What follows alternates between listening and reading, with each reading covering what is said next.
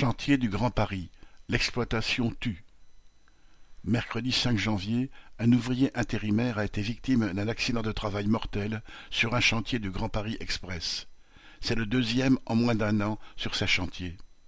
Chaque année, des centaines de milliers de travailleurs sont blessés et des centaines meurent du fait de l'exploitation et de son aggravation.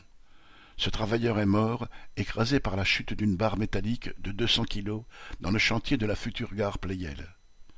L'autre accident mortel s'était produit sur celui de la Courneuve. Les deux victimes travaillaient pour le groupe du BTP Eiffage. Le secteur du bâtiment et des travaux publics compte le plus fort pourcentage de morts et de blessés au travail du fait de la négligence criminelle des entrepreneurs et des économies sur la sécurité. Ces capitalistes sont aussi connus pour abuser de milliers de travailleurs sans papier à qui ils peuvent imposer le manque de sécurité et les cadences dangereuses. D'après l'assurance maladie, qui ne recense que les accidents du travail des salariés, ils sont entre sept cent mille et huit cent mille à en être victimes chaque année en France. En 2019, toujours selon cet organisme, 733 travailleurs en sont morts. En plus, 283 travailleurs sont morts dans un accident de trajet et 248 des suites d'une maladie professionnelle. Cela fait un total de 1264 morts du travail, plus de trois par jour. Il faut ajouter à cela, même si personne ne les dénombre, tous les jeunes livreurs ubérisés et autres, obligés de prendre des risques pour respecter les délais des commandes.